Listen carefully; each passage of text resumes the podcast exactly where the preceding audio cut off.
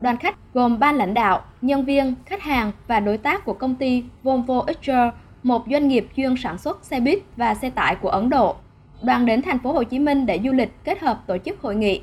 Đây cũng là đoàn khách được Đại sứ quán Việt Nam tại Ấn Độ phối hợp với công ty cổ phần quản lý điểm đến châu Á tích cực giới thiệu để lựa chọn thành phố Hồ Chí Minh là điểm đến lý tưởng cho các lịch trình hội nghị và tham quan du lịch.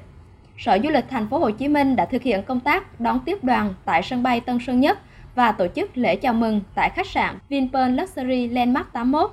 Theo lịch trình, sau khi lưu trú và tham dự hội nghị tại thành phố Hồ Chí Minh, đoàn sẽ có các hoạt động thưởng thức ẩm thực, ngắm sông Sài Gòn trên du thuyền Indochina Queen, tham gia mua sắm giải trí tại trung tâm thành phố và trải nghiệm tham quan đồng bằng sông Cửu Long.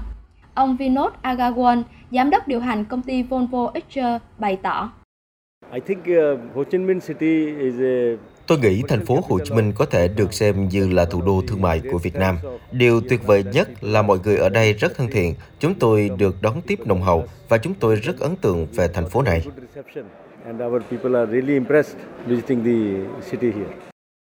Trong nỗ lực phục hồi sau ảnh hưởng của đại dịch Covid-19, ngành du lịch thành phố Hồ Chí Minh đang có nhiều chính sách hỗ trợ tích cực để thu hút các đoàn khách MICE như tổ chức tiếp đón tại sân bay, tặng quà lưu niệm, hỗ trợ giảm giá vé một số điểm tham quan du lịch.